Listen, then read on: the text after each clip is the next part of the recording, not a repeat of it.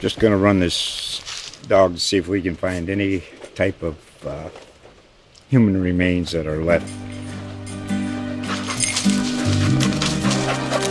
Listen to Where Secrets Go to Die The Disappearance of Derek Hennigan. From the Detroit Free Press, a new podcast set in the woods of Michigan's Upper Peninsula. Available on Apple, Spotify, Freep.com, or wherever you get your podcasts. Hello and welcome to this week's edition of the Twin Bills podcast, our Red Sox podcast from the Providence Journal. I'm Journal Sports Editor Bill Corey. With me is Red Sox writer Bill Koch. Hey, Bill. Bill, how are you this week? I'm good. Uh, so, like uh, most of the people listening, they probably struggled to stay up late to watch the Red Sox beat the Seattle Mariners last night. Um, I did as well, and I didn't quite make it to the end, but I saw a very good pitching performance by David Price. Uh, what was your take on that uh, on that outing? A good one. Same thing that we've seen uh, his previous six starts. Uh, David Price is on quite a run right now. The Red Sox have won each of his last seven appearances. Uh, you know, last night Thursday was a two to one win over Seattle, and uh, you know, Bill, this is just a different guy since he was diagnosed with mild carpal tunnel syndrome. He just looks freer on the mound, whether it's mentally, physically. And I think a lot of folks, since he's come to Boston, have said he's a poor fit for the market and, you know, he's too sort of hypersensitive to criticism. Couldn't that also mean that if he feels like he's hurt in some way, that could hinder his performance? And that when the medical staff for the Red Sox tell him, actually, you're fine, your shoulder is fine, your elbow is fine, you can go out and pitch, that that would have a freeing effect on him. I, I, I always, I almost laugh at the fact that people can't really associate those two things together. Right. Well, I think you can you can go one of two ways when you get criticized, especially in Boston, because that's what we do. Right. Uh, you can turtle. Uh, and you can come up with uh, reasons why you're not going to pitch or you didn't do well. And uh, so far, David Price hasn't really done that. I mean, he's been, you know, if this is the motivation for it, fine. But he has been uh, pretty solid since that episode of, of mild uh, carpal tunnel. No, fantastic. Uh, you know, hitters are are struggling. 205 against him his last seven starts. He's given up 32 hits in 44 and a third innings. He has 47 strikeouts in that span. If you go to his previous five starts, and the last of those was at Texas, where he gave up nine runs, which was a career high. Uh, his previous five starts, hitters were batting 309 against him. 29 hits and 13 walks in 23 innings, just constant traffic on the bases. Um, the velocity is back at this point. I saw him hit 96 miles an hour against the Mariners last night. Which is a great sign because obviously we're all kind of waiting to see is he going to last this season? We all know what's been going on, uh, you know, the last couple of years. But uh, yeah, I mean, so far you really have no complaints since since he's uh, come back from that. Not really an injury, but whatever it was that slowed him down and took him off the mound. the the last month and a half, there isn't a pitcher on the Red Sox staff who has thrown the ball better than he has, and that's a really good sign for this team going forward. We'll stay with the Red Sox staff here for a minute, and somebody else who doesn't throw the ball quite as hard, but has been uh, very uh, effective. Has been knuckleballer Steven Wright. What have you seen out of him? Uh, Steven Wright, you know, just back from uh, knee surgery in the off season. Uh, you know, and a guy who said his goal was just to get back pitching again. Uh, you know, he obviously had the shoulder problems running the bases. I think that was in Texas Right. in 2016, diving back into the bag. That was sort of an ill-fated decision by some- John Farrell. right, something that John Farrell will Uh, probably never live down. but- Yeah, you know, sort of derailed his All Star there Yeah. uh, through the final third of the season. Um, but Steven Wright has been great for this team. Uh, he's on a 22 and two third inning scoreless streak right now. Uh, the last two appearances he's ha- he's had have been starts, uh, and he's been excellent in both of them. I think the biggest thing for me, the biggest takeaway, and Wright addressed this the other night, was he's throwing more ground balls than he ever has in his career. Normally, the knuckleball, you know, as the saying goes, if it's high, let it fly. Um, and it lends itself to frequent home runs when the ball is, is up in the zone and put up into the air.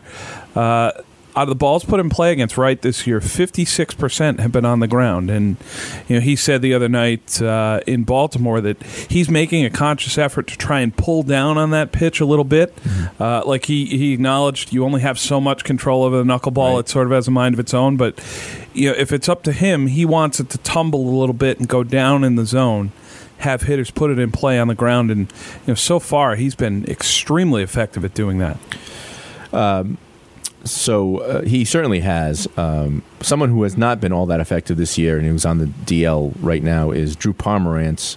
Uh, last I checked, his ERA was uh, just shy of seven. Um, what are we thinking Drew, Pom- Drew Pomeranz is going to contribute to this team? Uh, is it uh, do you think he may find himself in the bullpen now that Carson Smith isn't uh, isn't going to be with the team for the rest of the season? Well, for now, uh, we don't necessarily have to worry about it because Drew Pomeranz isn't really close to pitching in a game at this point. Mm-hmm. Uh, he's played catch two or three times since hitting the DL. He had left biceps tendonitis.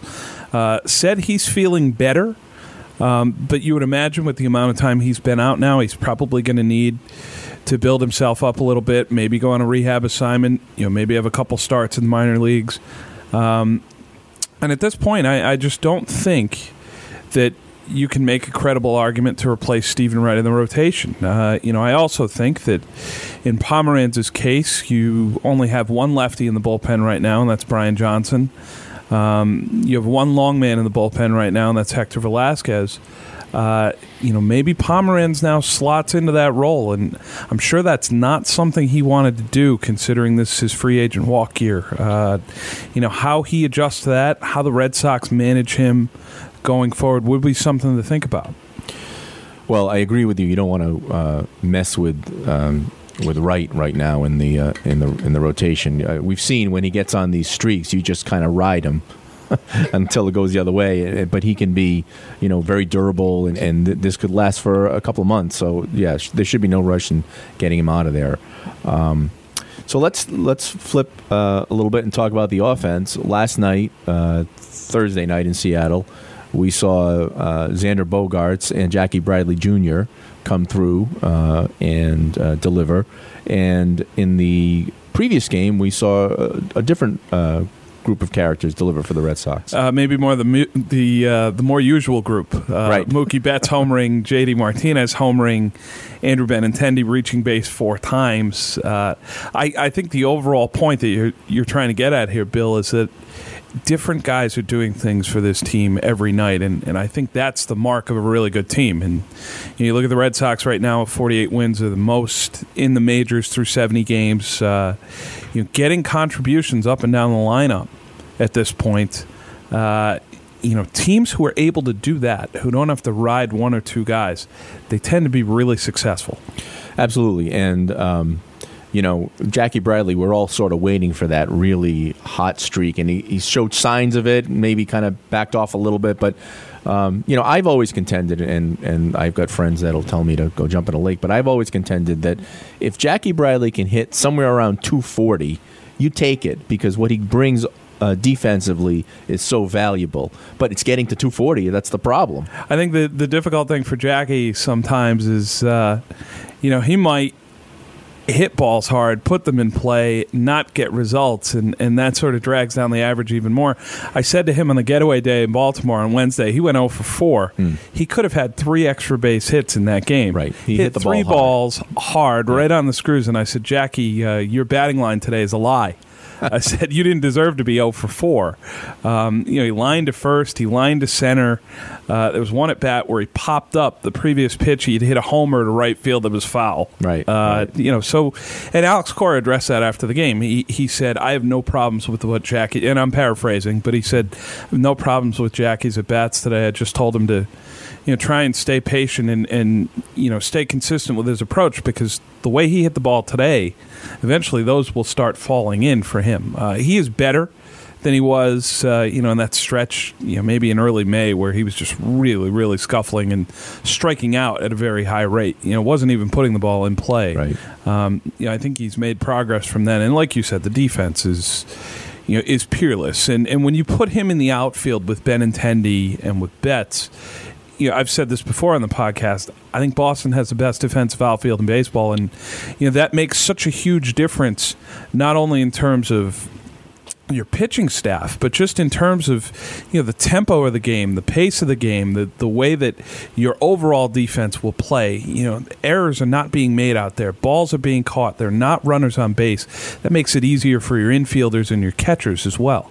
and it and it helps keeps uh, keep JD Martinez as the DH, which is what something you probably want to do uh, more often than not because he is such a fantastic hitter, not the best fielder, and obviously you know there's there's a risk of uh, of injury when you're out in the outfield. Yeah, there was a, a line drive hit to right field the other day in Baltimore, and Martinez took a couple steps in, couple more steps in, and sort of made this halting dive for it, made a backhanded catch. wasn't the smoothest. And I, I turned to Pete Abraham of the Boston Globe, who's to my left, and I said, "Ooh, that wasn't uh, the best look for a guy who's hitting 320. Right. Probably don't want his wrist bending in that sort of way, making a backhand catch, or uh, you know maybe hesitating in that way and, and tweaking an ankle, or tweaking a knee, or tweaking a hamstring or a groin." Um, let's face it, this guy's contribution to this team is going to be at the plate. Mm-hmm. And, you know, if Bradley can get it going a little bit, I've said this all along, I have no problem with playing those three outfielders every single day. There are other guys in this order who are going to hit enough to cover for the bottom. Uh, you know, and you've got to get Martinez. Probably he's he's about a 50-50 split right now between the outfield and the DH. You hope that maybe over the last third of the season that will go down a little, maybe to 30 40%. More and have- DH, less outfield, Yeah, and have sure. him fresh for the playoffs, Yeah. which is where you're really going to need him. Absolutely. Um, well, speaking of the outfield, uh, Andrew Benintendi has been uh, coming on of late, uh, and we are only what three, four weeks or so away from the All Star game. The the voting closes in three weeks. It's actually in four weeks. Yeah, Yeah. I think it's July 17th in Washington. And I think you can safely say that uh, J.D. Martinez and Mookie Betts will be there. I think you can safely say that Chris Sale and Craig Kimbrel will be there. Um, what about uh, what about Benintendi? What do you think? I think he's making a late run here. Uh, you know, the way he's gone here recently, um, you go back to today is June 15th. So let's go back to May 15th, which is a month ago. Um, you know, in those 28 games, Andrew Benintendi has seven doubles, two triples, 10 home runs, OPS of 1179. Wow, Is that good? it sounds pretty good to I'd me. say that's pretty good. yeah, yeah. Um, you know, the, the other thing that, that he's doing is he has 17 walks and 19 strikeouts. Those numbers are even. He's got an excellent batting eye at the plate. That was one of the things that the Red Sox really liked about him when they drafted him in the first round in 2015. Whenever they say that a hitter has a quote unquote advanced approach, that means that they have an idea what the strike zone is. And, and Andrew Benintendi does. You know, you think back to earlier in the year, he had such a great spring training, and maybe the first two weeks of the season, it, it seemed like everything he hit was a fly ball to left field or a pop up to shortstop. wasn't necessarily translating into the regular season. But what he was doing at the time was he was still drawing walks. Right. Wasn't expanding the strike zone. And you saw it turn for him towards the end of April and into May, and it's just carried into the middle of June now. Um, and I think just that consistent approach that he has serves him so well as a professional player. The other thing you need to remember about this guy is he's 23 years old. You know, he's not even close to his prime or the player that he could be when Right. he's 26, 27, 28. Um, so you have to be really, really encouraged with what he's giving them so far. Well, I think he's certainly uh, making a very strong run here to, to join his teammates uh, down in Washington D.C. And it should be a pretty good All Star game. Lots of Red Sox representation. Uh, you know, it's an East Coast game, so uh, you know we'll probably be there too. Um, so yeah, we'll, we'll we'll keep a close eye on that. Yeah, you have to think he's going to have at least you know Mookie Betts uh, as the the results were released this week. He's a leading vote getter in the American League. Right. not just by position. Uh, JD Martinez was the leading vote getter at designated hitter. Uh, pitchers are selected later on by the manager, who's AJ Hinch of the Astros. You have to think that Chris Sale and Craig Kimbrel are in strong contention there. Maybe even Joe Kelly. Uh, If you look at his That- numbers, That's true. Yeah. you know, they've been really, really good this season as a middle reliever. Yeah. Um, you know, and then Benintendi could find himself, if not a managerial selection, you know, maybe on that last five ballot. Yep. Uh, and if he keeps going like this for another two or three weeks, it's going to be really hard to make a case against him joining his teammates in Washington. Well, let's touch on one of the guys you just mentioned. That's uh, Chris Sale. Uh, he last pitch against the Orioles uh, when they wrapped up the homestand Wednesday afternoon, yep. at, at Fenway, and um, you know it was a little surprising to me because I don't usually see Sale get that worked up about calls, and he was legitimately angry. He got tossed as he was being removed from the game, so it really didn't matter. We, But- we won't tell the folks what he said. Uh, you can find the video online, and, Right. and maybe maybe some of them haven't blurred out his lips yet. yeah, I think it's Uh, pretty clear if you can see it. so, it was it was uh, some words that you probably wouldn't say in front of your kids, and uh, something that involved horses. well, what do you think of that? Uh, you were at the game. What do you think of that? First, uh, you know, he was already out of the game. Right. He had already been removed from the game. Alex Cora had already made a pitching change. So, if you want to get ejected after you've been taken out of the game, fine. Yeah, it doesn't, I it doesn't impact the bullpen or anybody else at that point. It's not like he could come back into the game anyway. You know, and Sale acknowledged that afterwards. He, he you know, they played a 12 inning game on Monday, and then on Tuesday they only got five and two thirds from Eduardo Rodriguez. So the bullpen was was in the red zone at Right. that point. And Sale acknowledged that afterwards. He said, "If I did something stupid in the second, the third, or the fourth inning." I can't do that. I still have a job to do, Yeah. which is to get deep into the game. Um, you know, and, and like he said, stuff happens.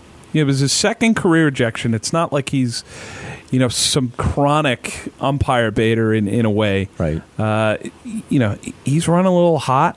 He's frustrated with some of the calls. A handful of them you could say were wrong. Uh, you know, another handful were on the edges of the strike zone. Brian Knight opted to call the pitches balls. Uh, you know, the, you you can't take those back.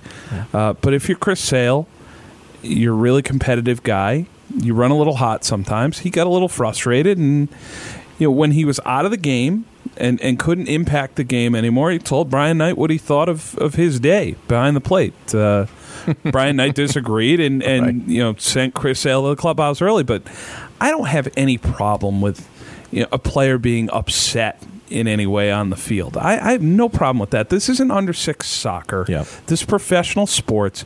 These guys are out there competing at the highest level, and the margin, especially balls and strikes, when you're trying to get the best hitters in the world out, razor thin, and and he knows that. Everyone knows that. So I have no problem with what he did on Wednesday.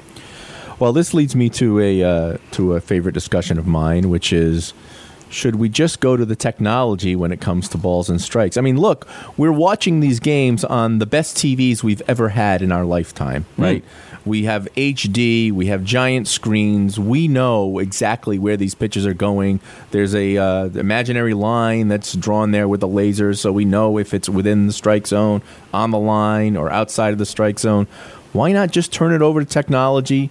Let the umpires be there to call the plays at home, you know, whether the batter fouled it off or not. But in terms of balls and strikes, you know, just have whether it's a in the in the box or outside of the box, just have some kind of a display that the umpires can see and let him actually, you know, go through the motions of calling the balls and strikes, but have the technology actually call the balls and strikes. Well, most of the major resistance to technology in baseball is whether or not it's going to lengthen the game. Yeah. and, And, you we hear- don't want that. Right, and you hear the discussion all the time concerning video replay.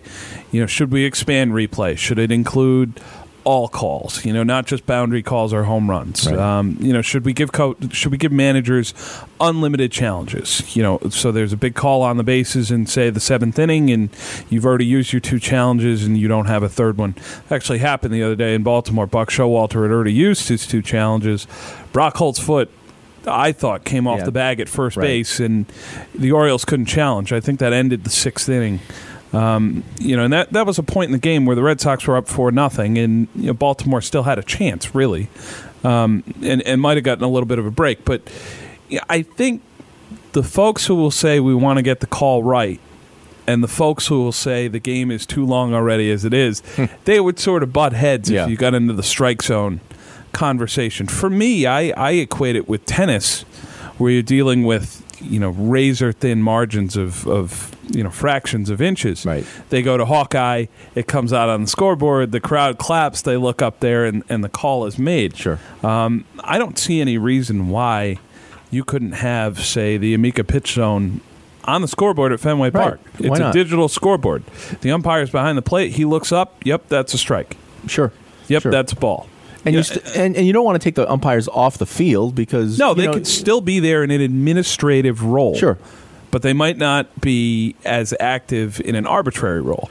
Right, and but they're still making the calls on you know plays at different bases, you Sure. know, things that technology isn't going to call in an instant like they would like it would with balls and strikes. Of course. So, uh, yeah, I'm not I'm not holding my breath. I don't think it's going to happen anytime soon. But uh, it it just seems that you know anyone who's sitting at home watching the game can tell now whether it's a ball or a strike, and it's frustrating for a fan when the umpires miss those calls because it, it becomes so obvious when they miss them. You know, and I, I will tell folks, uh, you know, when you're at the park, you pull up MLB.com and you have uh, the game tracker on, and it has balls and strikes there, probably with like a five second delay or so. Right. Uh, and frequently on, on my Twitter account at Bill Koch 25, I will tweet out um, a spray of the previous at bat. Strikes are in red, balls are in green, and, and if a ball is put in play, it's in blue. Yep. Uh, and it has the strike zone superimposed on the page. It's just a quick image. Um, you know, and sometimes you can see that if a pitcher is 0-2 and the third pitch is green, but it was actually in the strike zone, and the bat ends up going on for eight or nine pitches, the batter should have been out earlier. Right, right. The umpire missed the call, and that affects not only the pitcher but you know the pitcher's future in the game. Sure. You know, he has to throw five or six extra pitches in the second, five or six more in the third.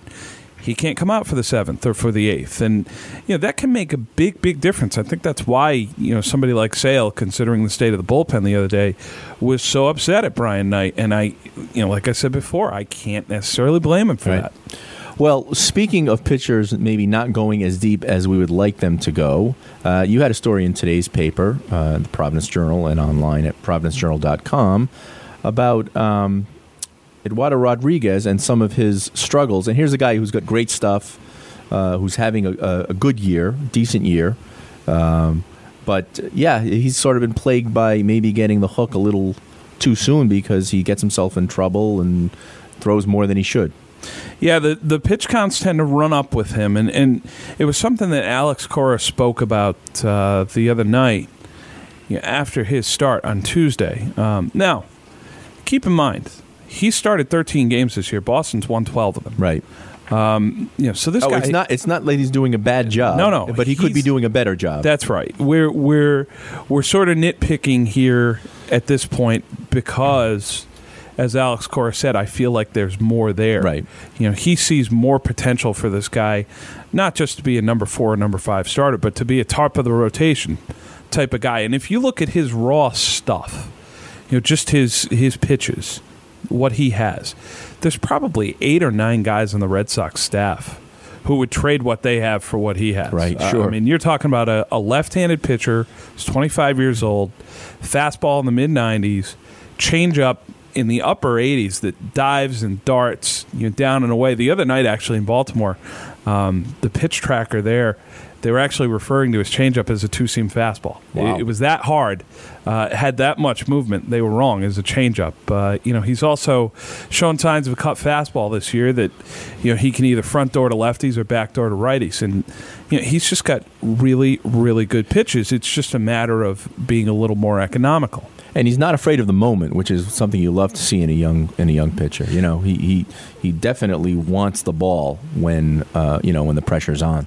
I think in Cora's case, and, and he alluded to this, he said if Eduardo could see himself from the dugout, he would think that he has a lot better stuff than than he actually might think from the mound. Yeah. Uh, you know what he would like to see, and there were three specific at bats that I pulled out of that game the other night. Uh, he had Adam Jones zero and two at one point. He had Mark Trumbo zero and two twice. And ended up throwing 11 extra pitches in those at bats, uh, you know, instead of just killing those guys quick. Um, you know, Jones ended up going full, I think, uh, grounded to short. Trumbo ended up with seven more pitches. He popped to second and he grounded to second. Yeah. None of those at bats resulted in hard contact. And, and I think in Rodriguez's case, he gave up a home run and seven singles. It's not like guys are teeing off on him. Um, you know, but I think what Cora is is trying to get him to do, and, and it's a, a bit more veteran approach. If you think back to like a Greg Maddux, folks talk about forcing contact. You force hitters to hit the ball where you want them to. You throw them a fastball away and they hit a ground ball to second base. That's fine. Ground ball to second base isn't going to hurt anyone. Right. You know, you work a guy inside and he pops up to short. That's fine too. Um, you know, but I think they just like to see him be a little bit more aggressive when he's up in the count. Sort of terminate these at bats a little sooner, and that's going to translate into him getting through the sixth inning and into the seventh inning, taking a little stress off the bullpen. Sure, sure. Uh, well, we're going to wrap it up here, but before we do, I, I should mention that um, speaking of Red Sox pitchers, there's going to be probably the greatest pitcher that I've seen in my lifetime who uh, pitched for the Red Sox is going to be joining us in Providence on Wednesday, June 20th, for our annual All States banquet. And that's, of course, uh, Pedro Martinez. Bill uh, is going to be up on stage along with columnist Kevin McNamara, uh, grilling, asking the really hard questions, of course, to a retired Pedro. But it should be a great night. We honor all of our All State athletes. Uh, we have special award winners. Uh, it's usually a fun night, isn't it, Bill? No, it is. It's great to celebrate the kids and, and the work that they do. Uh, you know, being a student athlete is it's one of the highlights of your life, really. Um, For many people, sure. You know, Yeah, that's, it- that's the end of their uh, organized sports activities. Um, You know, of course, there's beer league softball and all that stuff. But Right. yeah, it is. Uh, I mean, you can be a broken down sports writer slash golfer like I am now. Um, you know, but but realistically, when I say that, it's just it's time that you get to spend with the people you grew up with, playing Right. sports, playing for your town, playing for your school. Um, you know, if you're if you're lucky enough to move on to college or the professional ranks, it's a little more like a job at that point, and it, Right. it's not as pure as it's going to be. Um, you know, and in Pedro Martinez's case, uh, I echo you know what you said. Uh, I was in college in Boston while Pedro was pitching for the Red Sox. Yeah. Uh, you know, I started at BU in the fall of '97. He was traded to the Red Sox in '96. Um, you know, and the Red Sox were not good No. when, I, when I started. Uh, you know, a lot of folks might go back to the '99 ALCS when they played the Yankees. Um, you know, and then into the 2000s teams, and and you see them competing now year in and year out. It's this monster, you know, whether it be financially, player development wise, where they're just expected to win the division, be in the playoffs, be in the World Series. But it al- it wasn't When I- always that way. No, and when I started at BU, they were not a good team. The one exception in terms of attendance at Fenway Park were the nights that Pedro Martinez pitched. It truly was an event Sure. in Boston. He was that special. Uh, to see this little guy, you know, 5'11, 165, 170 pound guy, soaking wet. Pitching in one of the filthiest eras in baseball. Oh, yeah, Uh, absolutely. the steroid era. You had these huge muscle bound sluggers in the box against him, and they had no chance against this little guy who had, you know, three plus plus pitches. If if you were to speak to a scout, fastball, breaking ball, and changeup. Uh, he was phenomenal, and you know I think he's going to be great with the kids because he was a guy who struggled early in his career. He was a relief pitcher with the Dodgers. Was told by the Dodgers, "You're too weak to be a starter. We don't see you in that role." Right. Uh, moved on to Montreal, became one of the best pitchers in the National League, and then it was brought to Boston by Dan Duquette, who was the GM of the Expos before he came to the Red Sox, and knew what he had. Knew that he had an ace, a superstar, a ticket seller, uh, a perennial Cy Young candidate. And he Pedro was right. And he was 100% right. Through 2004, that first championship in 86 years, uh, I agree with you. For my money, the best Red Sox pitcher that I have seen with my own two eyes. Yeah, I would. I would say the only thing, only guy that came close for me was Clemens. Uh, Early got- Clemens in the 80s, right. yes. But but I would still give Pedro the nod. Anyway, it should be a great night uh, next week um, at the Rhode Island Convention Center. Tickets are still available if those of you uh, want to come out and see Pedro on stage. Um, with that, I think we will sign off and we will be back and do this again a week from now. Thanks, Bill. Thanks, Bill.